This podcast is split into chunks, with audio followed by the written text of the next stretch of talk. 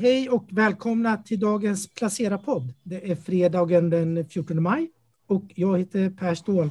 Och med mig idag har jag Karl Lantz som sitter nere i Skåne idag. Välkommen! Tack så mycket, tackar. Martin Blomgren, välkommen! Mm. Tack så mycket. Och sen har vi Jesper, du är också nere i Skåne va? Eller hur? Självklart, alltid. Självklart, alltid. Och sen har vi Pekka som jag inte vet vart du är. Är du uppe i skogarna någonstans? Jag sitter i Hägerströmsåsen, faktiskt. Ja, trevligt. Hemma vid. Hemma vid. Ja, men hemma är bra. Hemma är bäst. Eh, jag tänkte bara lite snabbt, eh, bara en liten kort. Det är fortfarande rapportperiod och det har varit en enormt stökig marknad. Det är tvära kast den här veckan. Det har ju varit nya rekord lite.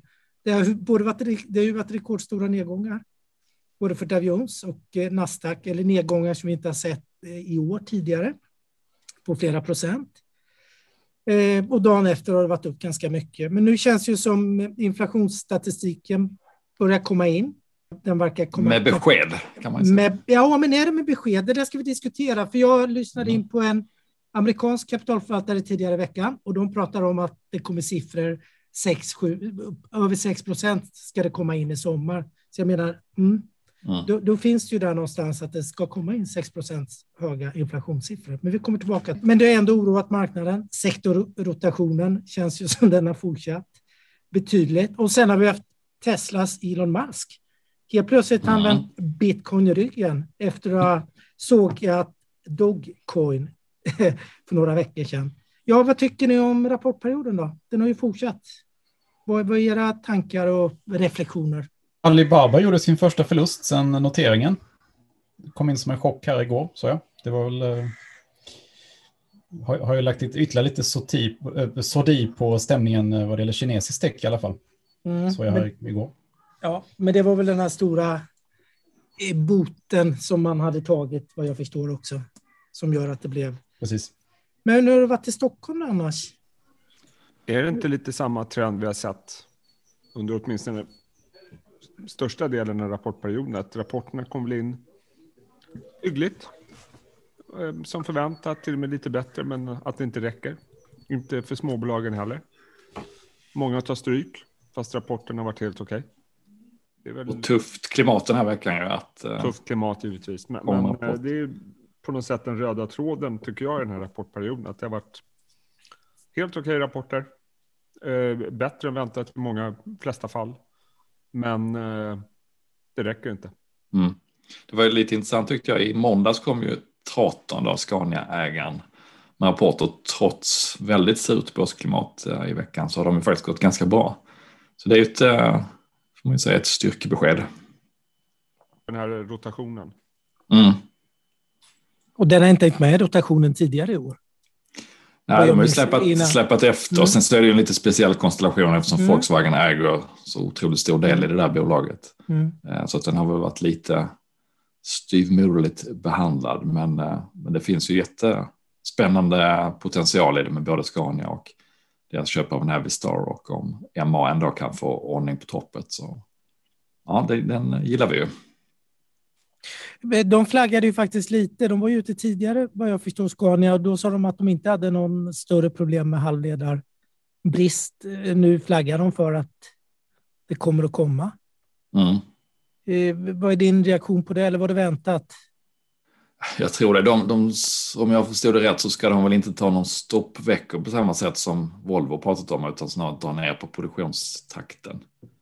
Men det är klart att det är svårt att stå uh, utanför när hela resten av världen behöver eh, bromsa upp. Alla är ju beroende av varandra på något sätt. Så att hur bra relationer man än har med sina underleverantörer och hela supply chain så till slut så, så når det väl i kapp även de som har planerat väldigt väl då. Det är väl det man ser i, i Scania att de måste hålla igen lite på takten. Mm.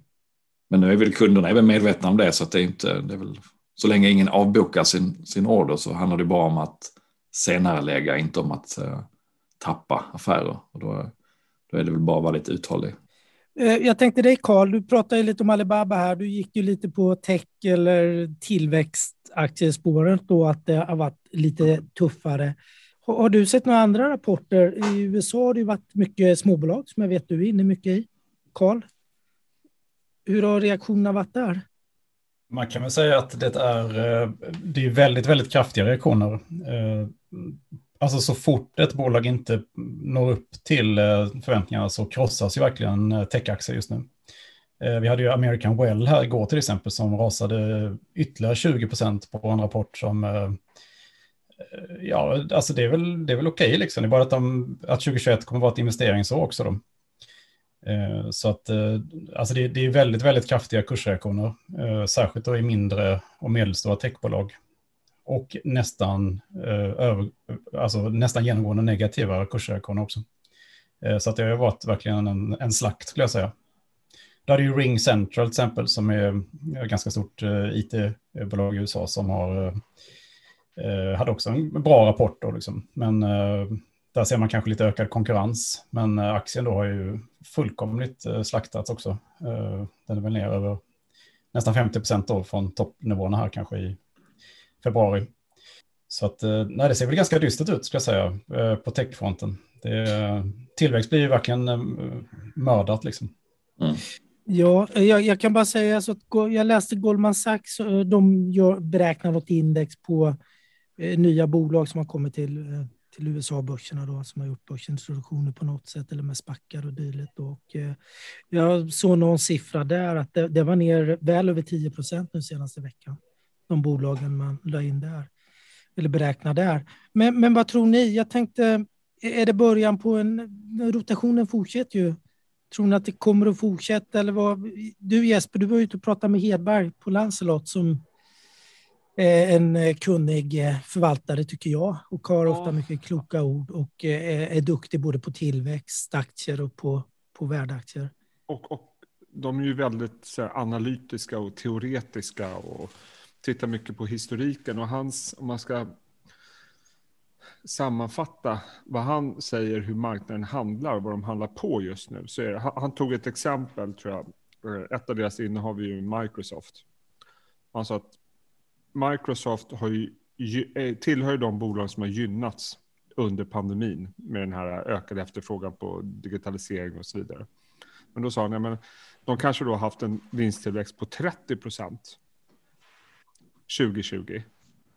Och nästa år kanske man har en vinsttillväxt på, vad vet jag, 8-10 procent tyckte han sa. Jag vet inte om det är exakt så. Det är ju fortfarande en bra tillväxt, men det är inte en accelererande tillväxt. Och han menar ju liksom att det marknaden letar efter nu, det är ju bolag som har en tillväxt som accelererar. Det vill säga som, som nu gynnas av att samhället öppnar upp. Och det är därför vi ser en ökning, värdeökning av cykliska och konjunkturkänsliga bolag. Det vill säga att du får hela tiden jämföra med, liksom, det, det är ju inte det att de här, den digitala trenden är över på något vis. Den kommer ju påverka oss länge. Men vinsttillväxten för många av de bolagen kommer inte vara lika hög som de var 2020. Och därför kommer marknaden leta efter bolag som kommer ha en accelererande tillväxt. Vilket är ganska logiskt. Och det är därför vi ser den här förskjutningen och den här sektorrotationen. Som ett exempel, jag, tror, jag vet inte om vi pratade om det i förra podden, var väl Stillfront som sa att de räknar med negativ organisk tillväxt i Q2. Och det är inte så konstigt med tanke på hur fantastiskt bra det var förra året vid den här tidpunkten. Så det är inte dåligt. Men det visar ändå liksom att en, allas, e, en sektor kommer inte alltid ha bäst vinsttillväxt. Och det är det trots allt börsen handlar på. Så jag tror att det är väl lite det som styr. Eller det är väl det som styr. Mm. Ja men det är klart, i det klimatet så är det ju väldigt tufft om man då kommer med rapporter eller eh, indikationer som är lite svagare än vad marknaden har trott. Då är det ju lättare att lämna den typen av bolag och titta på. Ja, att vi går in är... i en period då vi förhoppningsvis kommer få se ett helt annat klimat i höst med människor går tillbaka till skolan, människor går tillbaka till jobben. Vi får liksom de normala hjulen att snurra igen. Och, och då, det, det, är väl liksom en liten våt filt då över de här äh, pandemivinnarna. Sen är det ju som sagt, digitaliseringen är ju inte död på något vis. Den kommer ju förmodligen accelerera i sig och det går fortfarande att hitta fantastiska bolag. Men om man jämför liksom vinsttillväxt mellan olika sektorer, var vi befinner oss någonstans just nu i konjunktur och börscykeln, så finns det bolag som har en vinsttillväxt som accelererar medan andras kanske inte kommer nå upp till samma höga nivåer man hade under pandemin. Och det är väl det som styr flödena.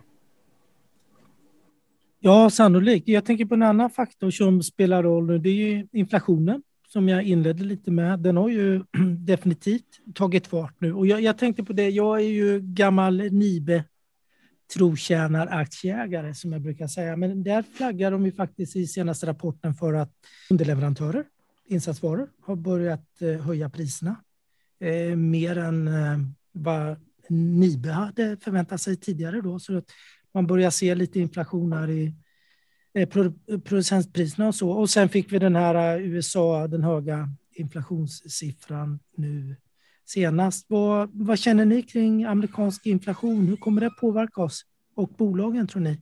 Ja, eh, amerikansk inflation är väl eh, elefanten i börsrummet just nu. Och eh, jag menar, det var, man kan, kanske inte alltid ska ta till de eh, starka orden, men det var ju en liten inflationschock när siffrorna för april publicerades i onsdags eftermiddag. Jag menar den eh, KPI-inflationen, alltså den breda inflationen, den steg till 4,2 procent och eh, kärninflationen där man räknar bort eh, volatila energi och livsmedelspriser, den steg till 3,0. Och det är ju väl över den amerikanska centralbankens inflationsmål. Och precis som du var inne på så, så kommer de här höga inflationstalen att ligga kvar. Eh, ja, minst under det här året och de kommande månaderna så kan det ju ticka över 5 procent och kanske upp mot 6 då i värsta fall. Ja, jag hör, ja, precis. Jag hörde ju någon förvaltare, de pratar ju om 6, 6,5 på KPI och 4, 4,5 tror jag på PPI. Eh, kände de att eh, de skulle inte vara överraskade om det blev så högt. Eh, förväntningarna är som du säger att det blir höga inflationsmånadssiffror nu, kanske resten av året. Hur höga blir de? Är det rimligt? Vi kommer få se högre än 4,2, är det det du säger? Ja, det, det kommer absolut inom de närmaste månaderna. Sen är det kärninflationen alltså. Den är väl viktigare för den amerikanska centralbanken. Men den kommer ju också stiga upp mot 3,5, kanske, kanske 4 procent. Och nu har ju den amerikanska centralbanken lovat att ta, det här, ta de här inflationsfallen med ro. Det här är övergående och inflationen ska krypa ner så här någon gång framåt eh, senare delen av det här året och under 2022. Men osäkerheten kring detta har ju definitivt ökat. Och eh, någonstans finns det ju en smärtgräns när Federal Reserve måste börja agera. Och då är det ju en minskning av obligationsköpen som ligger närmast till hands och eh, de flesta tror väl att det kommer att ske någon gång i slutet på det här året. Och det måste man börja flagga för i god tid. Så att eh, då blir det, eh, det kan ju bli ytterligare så att säga en chock för börsen. Så det gäller att hålla koll på inflationsutfallen. Definitivt när de kommer. Det kommer bli oroligt inför dem och sen beroende på var de landar så blir det ett lättnadsrally eller en, eh, en börsnedgång. Men nu är det ju väntat höga, riktigt höga inflationstal. En del, eh, en del som jag tyckte var intressant signaler från personalintensiva branscher då i USA där man trots då hög arbetslöshet verkar ha tufft att få personal och måste höja lönerna och McDonalds pratar väl om högre minimilöner och Eh, att, att människor i USA som kanske inte tidigare har haft så mycket arbetslöshetsstöd nu har både stimulanscheckar och lite generösare arbetslöshetsstöd, vilket gör att, att det inte är lika lätt att eh, locka tillbaka folk till de här personalintensiva företagen och branscherna. Det, det skulle ju kunna lägga ytterligare ett lager på den här inflationsstoryn. Ja, det var ju ett skäl till att vi fick det svaga sysselsättningsutfallet i april. Eh, det väntades ju en miljon nya jobb. Eh, det blev 250 000 och en ganska stor del av det skylldes på, skylldes på att det var lönsammare för folk att vara arbetslösa än att mm. ta ett jobb. Eh, så att det, det kan ju i sig skapa en press uppåt på lönerna.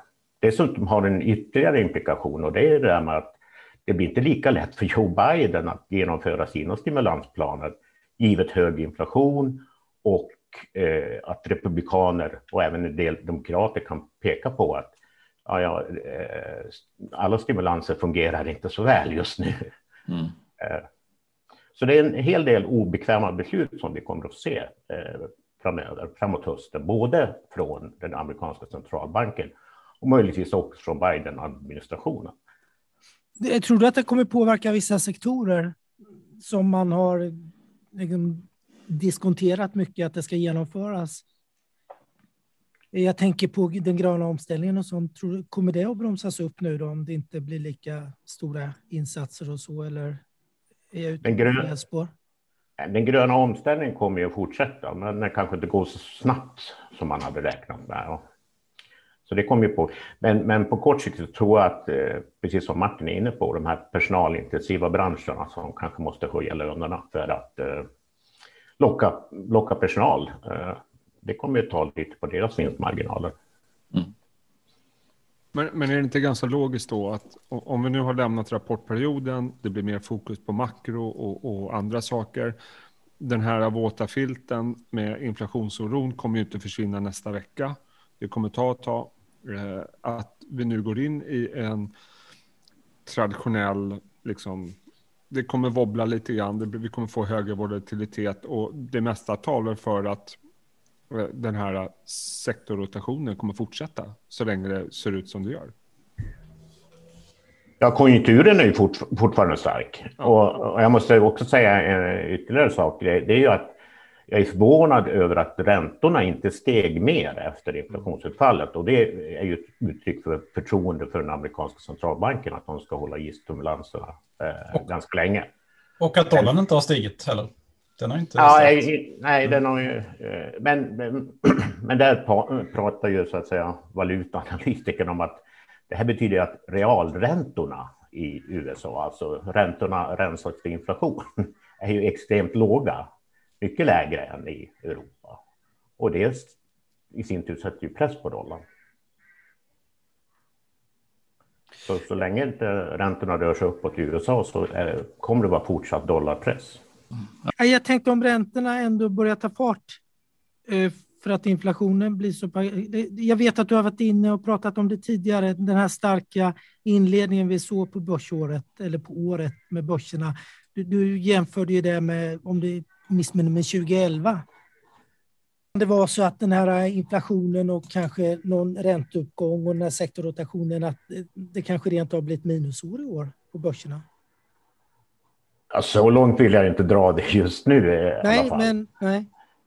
men eh, jag ser ju inte någon jätteuppgång under andra halvåret givet de här faktorerna vi pratar om att, att Federal Reserve troligtvis kommer att behöva strama åt och att det kanske inte blir de här jättestimulanserna från Biden. Och då pratar jag om amerikanska börsen, men det kommer givetvis att spilla över även i Europa. Jag menar, det är ju ett skäl till att jag är mer positiv till europeiska börser än, än, än den amerikanska. Och skattehöjningar också? Ja, för att få igenom sina stimulanser så måste han ju dessutom presentera eh, vettiga finansieringsförslag. Och då ingår ju skattehöjningar som eh, delvis eller ganska stor del kommer att slå mot, eh, mot börs och börshandel. Tyvärr. Mm. Fortsatt stökigt kan man väl äh, räkna med dem.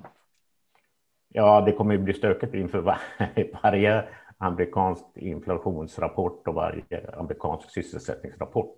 Mm. Eh, och Fed-mötena kanske? Då?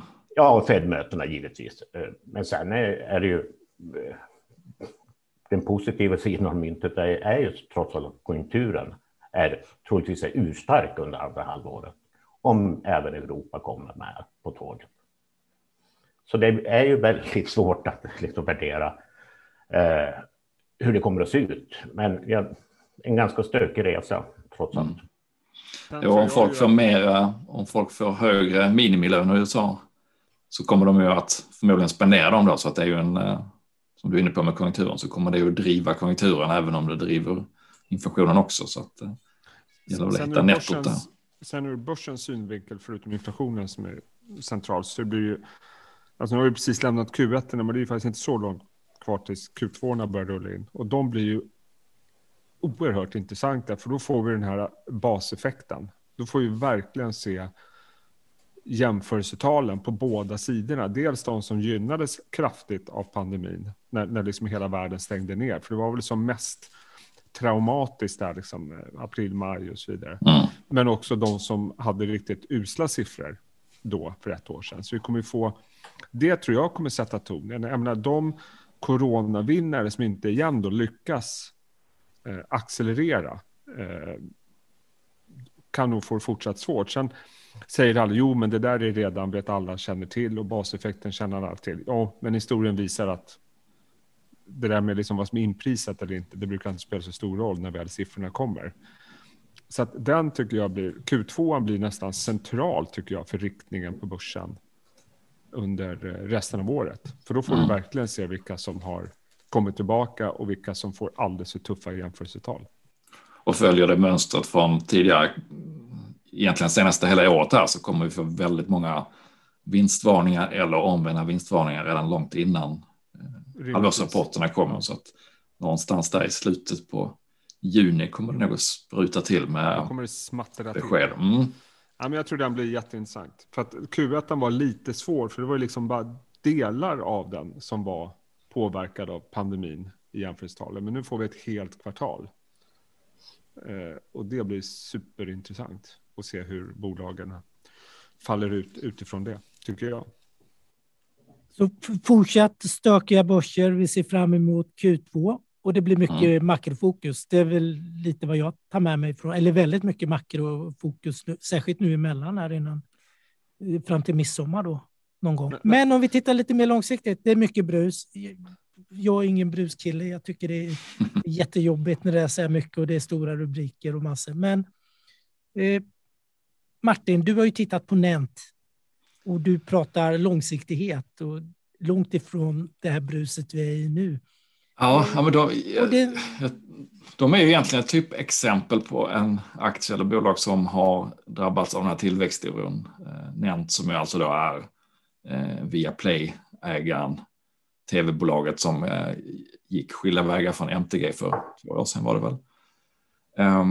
Och de har ju lagt fram en väldigt offensiv femårsplan där de då vill öka 18, tillväxt, tillväxt på 18-20 procent om året, dels genom att, att växla upp antalet abonnenter i Norden och dels genom att gå in på tio nya marknader, helt nya marknader, där man då ska ta en position som och försöka bli den ledande europeiska streaming, streamingbolaget.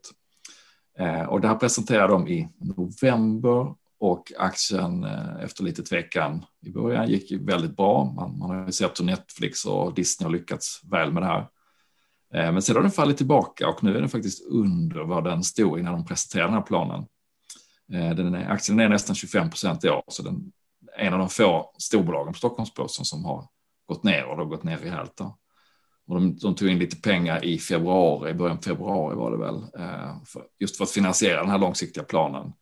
Eh, och kursen ligger en bra bit under den också. Så att de har verkligen hamnat i det här eh, facket där man inte riktigt vill betala för tillväxt som, som, ska, som man ska kunna skörda på på ett par år framåt.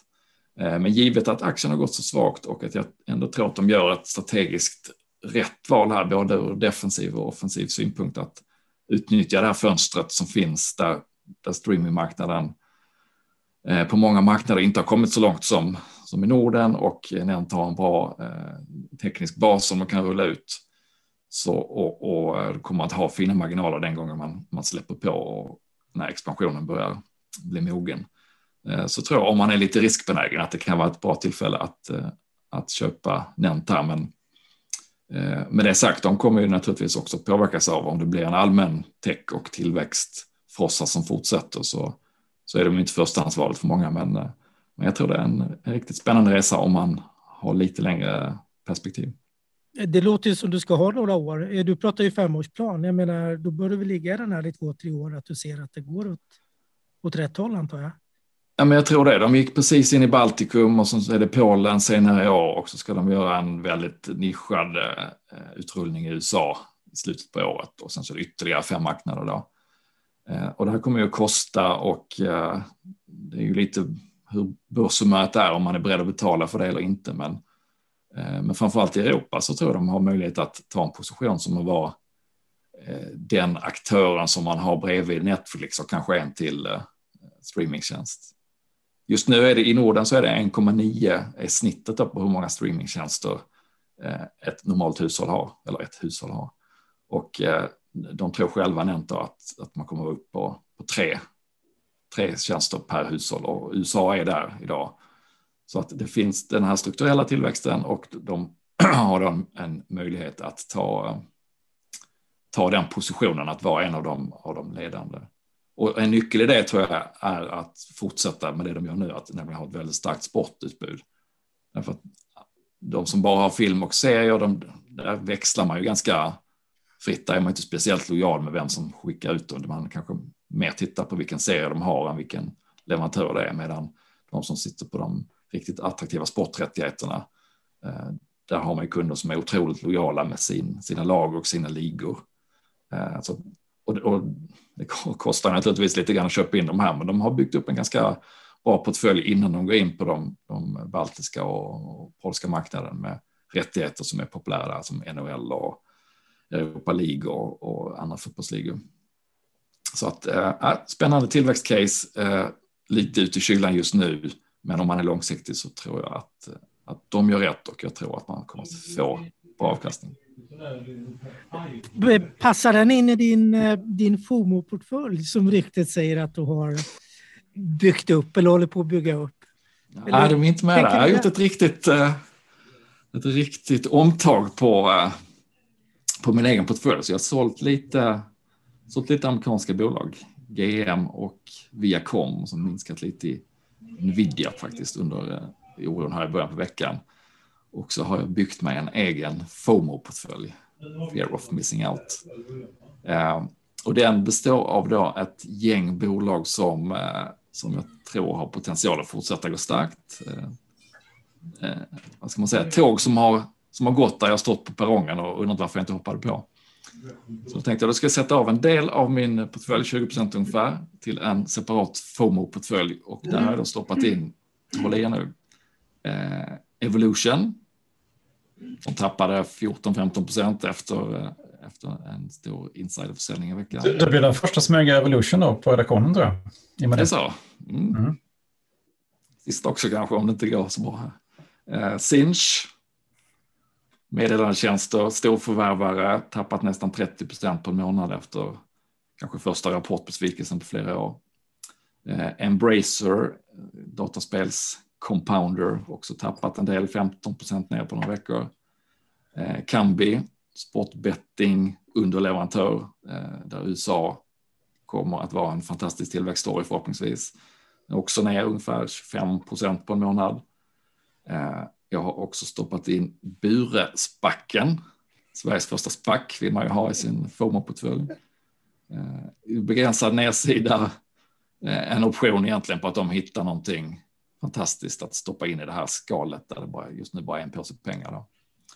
Eh, också kastat in ett litet norskt biotechbolag som heter Arctic Zymes som håller på med enzymer för genterapi. Eh, och de har gynnats mycket av covid-19 men kan förhoppningsvis eh, sälja sina, sina grejer där till, till kunder som gör testkit och annat även efter eh, pandemin.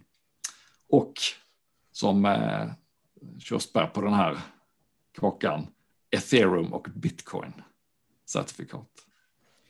Det låter som det är contrarian mot, Jesper, mot vad Jesper pratar om precis här. att det, det cykliska kanske fortsätter och de här coronavinnarna tar fortsatt stryk. Samtidigt tror jag det, liksom, det är ju klart att det är helt, men samtidigt, även om det cykliska fortsätter, så är det ju fortfarande så att jag tror att det, det trots allt är det väldigt flödesstyrt just nu. Mm. Eh, vilket innebär att jag menar, de här bolagen du nämner, det är ju inte så att de kommer få sämre tider på något sätt. Utan det är fortfarande oerhört starka bolag med eh, eh, enormt starka siffror och tillväxtförutsättningar och så vidare. Så att en dag kommer det flödet vända. Sen om det är mm. imorgon eller om två månader eller om ett halvår. Men, de har ju alla förutsättningar att fortsätta mm. vara bäst in class i sina respektive segment. Ja, och min tanke är att kapsla in det här i en separat portfölj mm. så att man mentalt inte blir livrädd när det börjar uh, gå ner. Mm. 20 procent en dag eller bli alldeles euforisk om det går upp 20 procent, utan eh, en egen liten satellit som ligger bredvid den andra, den vanliga aktieportföljen. Hur, hur långsiktig är du då? När du, om kapslar man inåt, det brukar man ju göra för att det ska... Slutförvaras. Ja, ja kanske inte slutförvaras. Kärnbränsle. om 200 år tar jag fram det. Eh, nej, men tanken är att jag inte ska eh, peta speciellt mycket i det, utan att den ska, den ska leva sitt, sitt eget, förhoppningsvis goda liv snart. Då. Den fick en tuff start här. Jag byggde upp det här i, under veckan och sen kom ju Elon Musk som sagt och eh, vände ryggen till bitcoin. Så att, eh, tuff start för FOMO-portföljen, men eh, tanken är att, att jag inte ska göra speciellt mycket alls under något under en ganska lång period. Men det är klart att om det händer saker som helt förändrar förutsättningarna så, så är jag inte bättre än att jag kan ändra på det. Du, bara en liten detalj för hur handlar du bitcoin? Då köpte jag de här certifikaten som man kan handla eh, och som man kan ha i en kapitalförsäkring eller ISK. Okej. Okay. Vår supertrader, Karl Hans, vad har du gjort? Har du, byggt, du har väl hunnit bygga flera FOMO-portföljer med din ja, ja. Eh, tradingkapacitet? Jag har en gigantisk FOMO-portfölj kan man säga. Det är det enda du har. Det är det enda jag har, precis. Tyvärr är det, har det inte varit jättekul den här veckan. Och det var inte kul förra veckan heller, och inte förra, förra heller kan jag säga. Eh, så att, eh, men jag fortsätter och, och försöka hålla modet uppe. Eh, så att eh, det enda jag har gjort i närtid, så jag kan minnas, det är att jag har köpt eh, eh Coursera. Som är eh, jag ledande på kurser på nätet. Och de gjorde IPO på 33 dollar. Och jag satt och liksom väntade hela tiden på att den skulle gå ner till 33 dollar och det gjorde den faktiskt igår. Eh, så att jag tog in den igår. Eh, och de har ju, ska ju ha en väldigt, alltså tillväxtprognosen ser ju väldigt god ut kommande åren här för dem. Eh, det är då att universitet och sådär kan ansluta sig till, till Coursera och sen eh, kan de då, eh, ja, kan vem som helst gå kurser på nätet helt enkelt. Eh, så att det är väl det enda jag, stora jag har gjort egentligen, att jag köpt en Sen åkte jag på en rejäl smäll i American Well då, såklart. Men jag ligger kvar än så länge. Jag tycker det ofta är det så att när det går ner så där kraftigt så ska man bara se det som brus. Logga ut. Jag loggar ut, precis. Mm. Har ni andra gjort någonting? Jag tänker på Jesper och Pekka. Alltså min eh, investeringsfilosofi är ju alltid slutförvaring. Så att jag gör ju som sagt ingenting. Eller väldigt lite. Pekka? Eller så trading intensiv precis. Men jag valde faktiskt att ligga väldigt lågt inför den amerikanska inflationssiffran. Eh, det kunde ju ha varit ett, eh, ett felval. Om eh, inflationen hade kommit in hyfsat lågt så hade det blivit ett rejält lättnadsrally tror jag. Men nu gissar jag rätt den här gången i alla fall.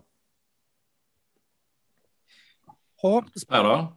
Nej, jag, jag har köpt lite mer Traton faktiskt. Jag gick ju in i dem för någon fem veckor sedan kanske första gången. Handlat på lite, lite mer. Jag har för lite cykliskt i. Eh, och sen har jag köpt lite mer Palantir. Bottenfiske. Eh, ja, bottenfiske, precis. Eh, den har ju varit fantastiskt mentalt krävande. Den gick upp. Den har hamrats ner som... Alltså, ja, den har hamrats ner. Jag kan bara dra mm. storyn om man ska träna sitt psyke. Gick in i den, den gick upp 200 procent på fem veckor. Jag kände mm. mig oövervinnelig. Kan ni tänka vi var, sig? Vi var ju tillsammans i den resan. Ja, vi var tillsammans. Mm. Du sålde av, jag sålde inte av. Den backade, det var, den var upp 100 procent. Ehm, och sen var den upp 40 procent nu nyligen totalt då, från 200 procent till bara 40. Då köpte jag lite till. Så vi får se, jag är långsiktig. Eh, Karasent också, den här norska eh, digitala eh, digitaliseringen av e-hälsa och sånt. Så vi får se, det lilla jag... En liten, liten, liten sak. En... Eh, alltså jag, jag, jag, ser, vi har inte så mycket tid på oss. Eh, jäklar vad vaccineringen går fort nu. Du har fått alltså, vaccin, alltså, är, eller hur? Ja, jag är vaccinerad. Mm. Har har du skrivit upp den? Jag med. Ja, men det går fort. Ni ser fräscha ut. jag fick ont i armen. Alltså, jag tror det är viktigt att ha med sig in i sommaren här nu. Att mm. nu är tempot enormt stort. Så vi kommer, oavsett vad myndigheter och sånt säger, så tror jag sommaren kommer bli en konsumtionsfest. Mm. Det, det, känns så. Du får ut och konsumera nu Jesper. Du är en spruta. ut och nej, men, gå ut på krogen och sånt kan man göra. Ut och Man får vaska liksom. ansvar. Ja. Ta lite Man ansvar får nu. vänta några veckor. Det tar ju några veckor innan det funkar det där vaccinet. Mm. Nu är det mindre än en minut kvar, säger jag. Ja, det är bra. Du, trevlig helg på er, ni som har det helg. Hoppas Trevlig ni har helg. det bra och ni Hej, hej. andra också. Tack och hej.